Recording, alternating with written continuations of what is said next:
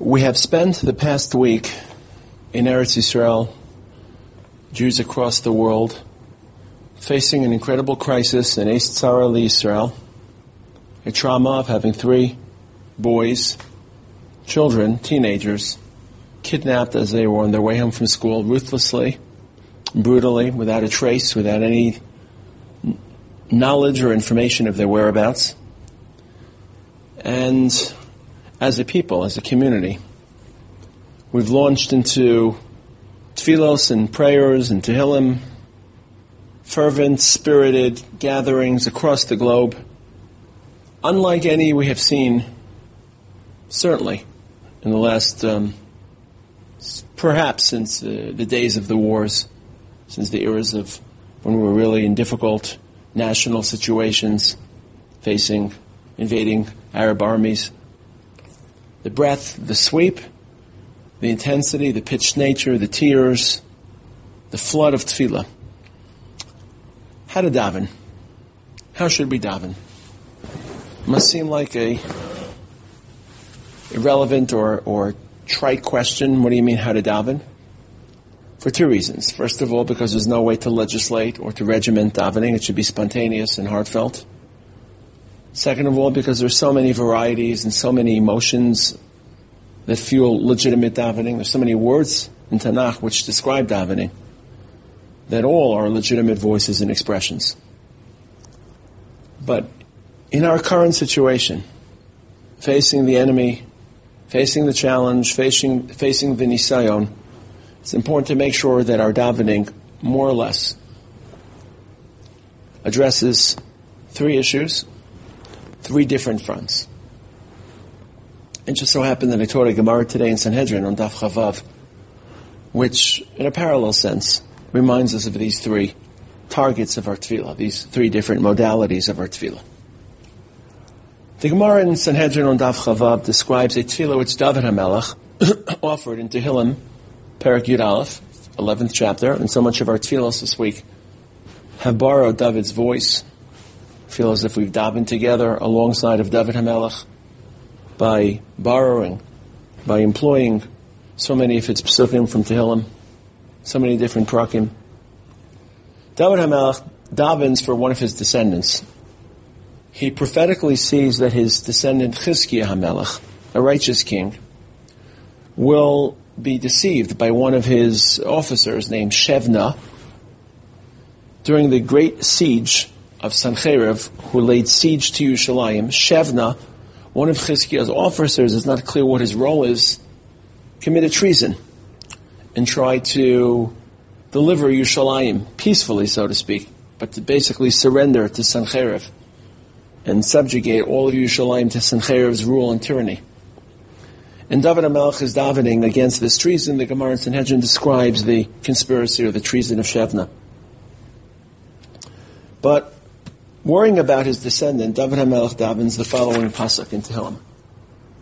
Ki yiherasun, the word shasos or shatot can mean many things, but it probably means a foundation, tashtit.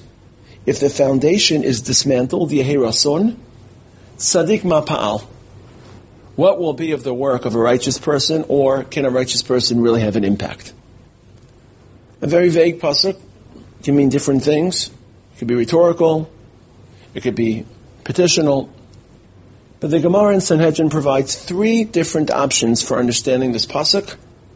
How or for whom or against whom was David HaMelech davening?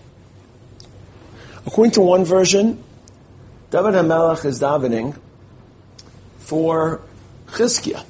Chizkiah is the foundation that he fears, the foundation of Chizkiah's family, of his of his monarchy, of the house of David. He's davening on behalf of Chizkiah. The Chizkiah shouldn't be undone, or Chizkiah shouldn't be damaged by Shevna's treason. According to a different version, he is davening, different deos in the Gemara, he's davening for the Beis HaMikdash. Beis HaMikdash is called the foundation of the earth. That's why it's called Shasos, the Evan HaShatiyah, the rock, which is the foundation of our universe. If Shevna will succeed, then the Beis Hamikdash will be captured and ransacked. So he's davening for the Beis Hamikdash. According to a third version, this is the version of Ula, David HaMelech is davening against Shevna, that his plans should be wrecked, that his plans should be ruined. There are three different elements in this saga. And David HaMelech is praying for all three of them. Of course, there's a machlokas what the primary meaning is, but you can daven for all coexistently. Tefillah can complement. Tefillah can, can target multiple targets, multiple needs. The three elements in this tefillah are the victim, Chizkiah, who's going to be victimized by Shevna's treason, the protagonist, or the antagonist, as we would call it, Shevna and his conspirators, the enemy, so to speak, and of course the larger consequences, not just Shevna plotting against Chizkiah, but the larger national and historical impact of this treason, the fall or the potential fall of the Beis Hamikdash. Mapping these three to our own situation. Victim, enemy, larger consequences, larger narrative. Tfilos begin with victims. Tfilos begin with trying to imagine the unimaginable, trying to live for a moment in someone else's shoes, not just to sympathize, but to empathize. This week, the government sent a psychologist whose job it is to help families and children through moments of crisis and trauma. She told us that she was very active in the weeks after the massacre at Merkaz Harav, a high school in Yerushalayim, a couple of years ago, during the summer, right around this time.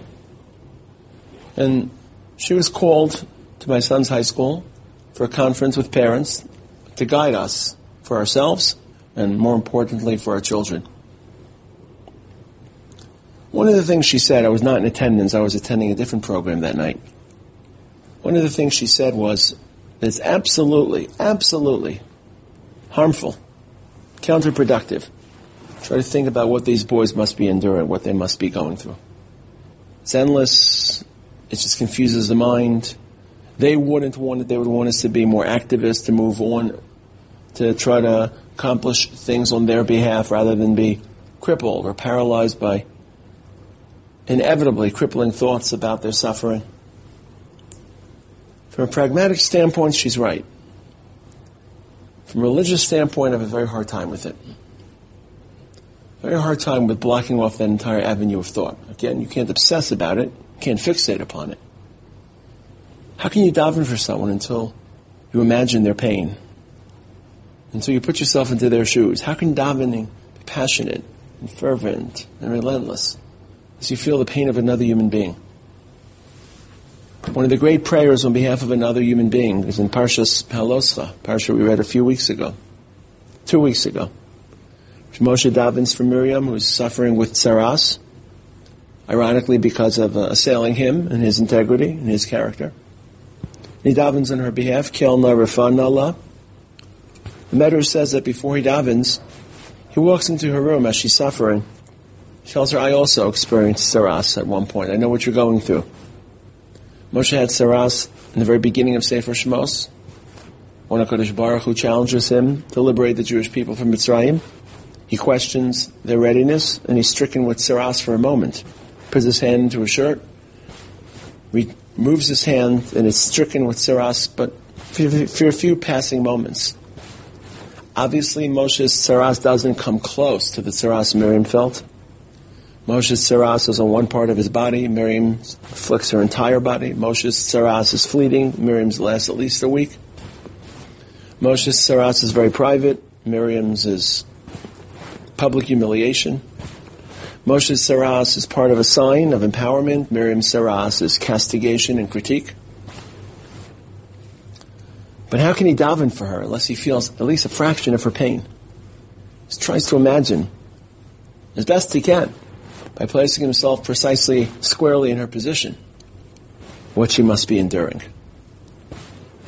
So obviously fixating upon their suffering and the various scenarios that inevitably are washing through each and every one of our minds, obviously that fixation and obsession, that addiction, can become overwhelming, counterproductive, and paralyzing. God forbid to obsess about it all the time. But how can we not? When we daven, have them front and center in our minds, see their faces, imagine those painful moments, the shock, the grief, the fear, the terror. Imagine what they must be going through on a minute by minute basis, separate or apart. It's endless, of course, and we have to naturally stop our minds and our imaginations from wandering into that abyss. But certainly at the moments in which we stand in front of Kadosh Baruch Hu with tefillah, certainly first and foremost the people, the victims, families as well. Just imagining what they must be going through and davening to Kadosh Baruch Hu for nothing else, for no other reason, just to alleviate their pain and their suffering. That's the first type of person we daven for. Just like David HaMelech davened for his descendant Chizkiah, who was a potential victim of Shebna's conspiracy.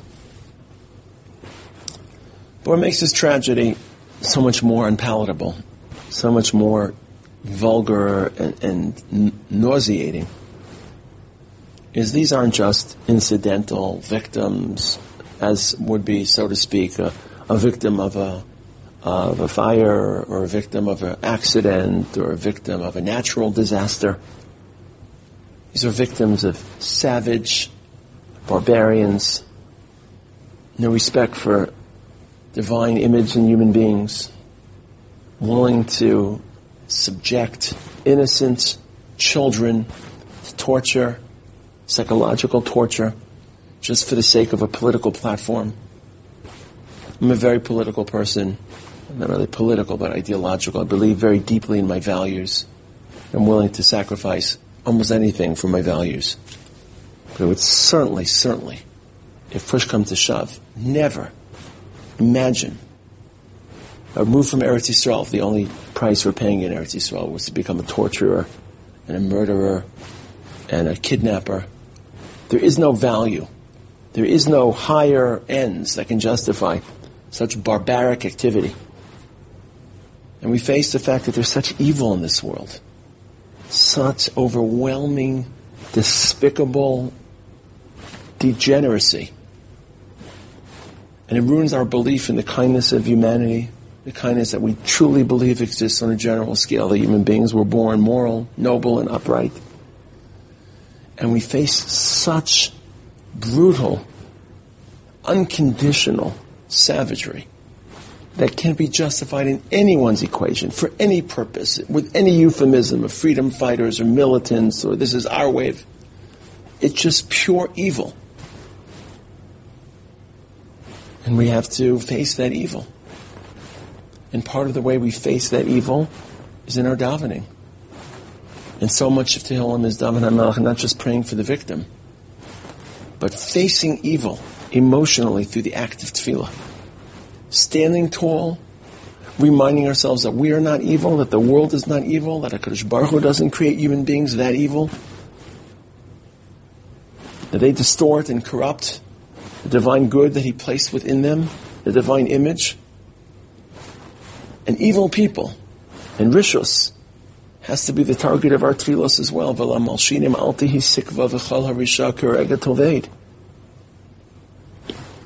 It can't be the first part of our tefillah because it distracts us from the victims and our own boys who are suffering so terribly, so excruciatingly. So sometimes too much of a focus on evil turns the whole experience into areas that are very tantalizingly, seductively attractive, tempting, but shouldn't, we shouldn't let ourselves go there confrontation, battles, one-upsmanship. We're going to beat them. We're going to defeat the Arabs. We're, we're uh, uh, triumphing over Hamas. We're routing Hamas. As if it's a sports match. And the winner walks away with a big smile on their face, triumphant, despite whatever carnage, whatever losses were suffered. It can't be our primary voice. Our primary voice has to be to alleviate the suffering. You see sometimes ugly expressions of it in Eretz Yisrael. It's very, very marginal, Baruch Hashem. Don't let the media confuse you. But the first response is aggressive campaigning and throwing stones at Arabs in retaliation and, and trying to locate an enemy. Somehow we can just tag or place a face on the true culprit, on the true criminals. Then the entire episode will be neatly packaged in our own moral expectations. It will be easier to digest. We're not looking to make it easier to digest. We're looking to confront the suffering and the trauma and trying to deal with it, suffer alongside of people, and of course practically try to alleviate it. But there's undoubtedly evil that we confront.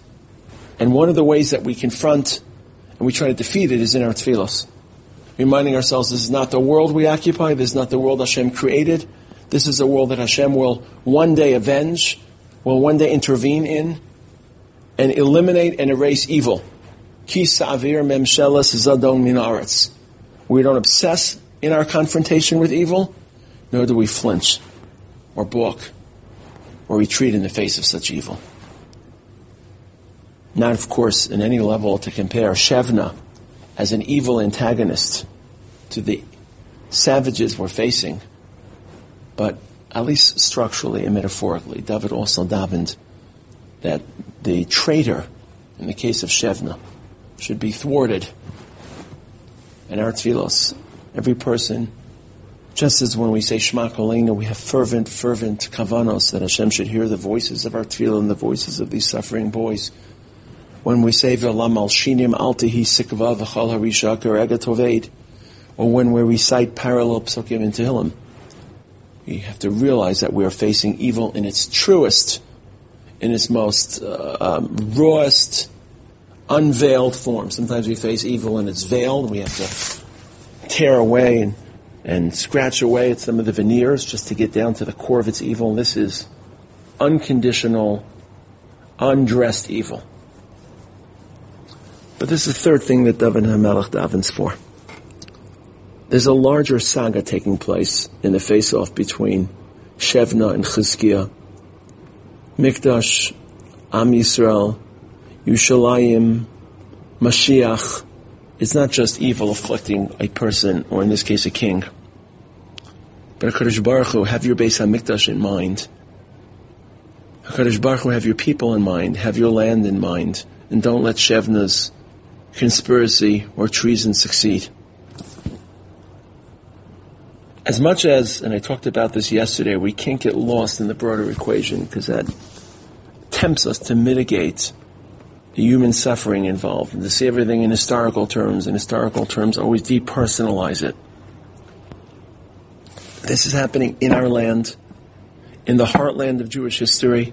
It's not happening in Tel Aviv right now. It's not happening in Haifa. They're part of the modern state of Israel, but they're not part of the corridor of Jewish history, the corridor that stretches from Beit El, Yerushalayim, Shechem in the north, to Beit Lechem, Hebron, Beersheba, in the south. That's where Jewish history was born. That's where the Avot and Imot lived.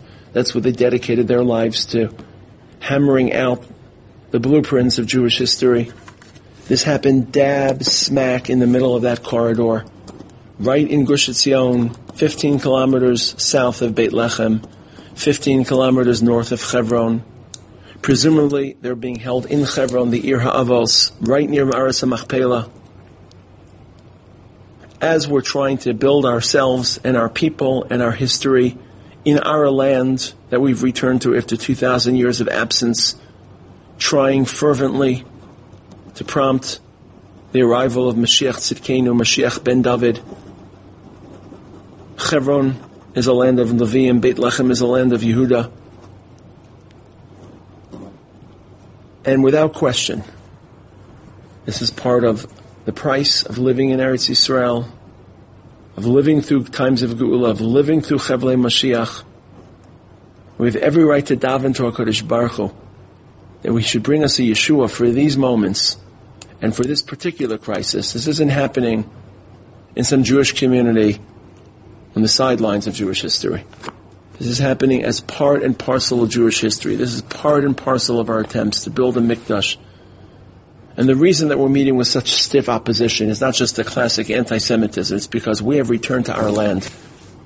Shamu Amim Yirgazun. When Jews return to their homeland and try to build a mikdash, international communities will oppose them. Shamu Amim Yirgazun. They'll be agitated because they recognize the historical consequences and connotations of Jews returning to Gush Etzion, returning to Yerushalayim, building communities, building a mikdash, resettling Yerushalayim. And our tefillos have to target that contest and that narrative, and they have to be fueled by such. We're not just davening for the Maharami Rothenburg, taken captive in France in the medieval period. We're davening, although that davening as well is part of Geula, because the whole process is part of redemption and part of what we stand for in this world. But now, it's more enunciated, it's more prominent, it's more blatant. We are davening because we are working feverishly on behalf of Geula. And we expect that HaKadosh Baruch Hu opens his heart, opens, opens up the Sha'arei Dema'os. Because if there's one area that Chus Avos never expires, the Torah writes in Shulchan Aruch, there's one part of Chus Avos is Zocher Chasdei Avos, or maybe Goel Livnei V'neim. HaKadosh Baruch Hu remembers the Chasdei Avos, the promise, the oath, the covenant to our avos of Geula, that one day he'll redeem us. Shulchan Aruch writes in Sif Gimel, Simon Aleph of Shulchan Aruch, how important it is to always daven for the restoration of the Beis Hamikdash, repopulation of our land, famous Tefillah of Tikkun Chatzos, which name the Vilna Gaon, we get up every night in daven in Chatzos for Geula, to halt our Avelos, to return us to the prominence that we once enjoyed and thereby to redeem an entire world through our experience. Is absolutely, absolutely, absolutely crucial that we see these events and daven for these events in that context. Just as it is absolutely crucial we don't get lost in the larger events and avoid and ignore the human tragedy. There's no way to encompass the flood of emotions we all feel and obviously, each and every one of those emotions are legitimate. And even if we don't have the emotions to daven with the same fervor that we davened the first week, and hopefully we shouldn't have the need to daven anymore. Even if we just daven symbolically, just the fact that we gather and continue our tefillos and our tehillim, even that has value. But in trying to settle or organize our flooded feelings and emotions. Here are three targets. Victims, evil, and the larger history that's being played out during this terrible, terrible crisis. Shabbat Shalom.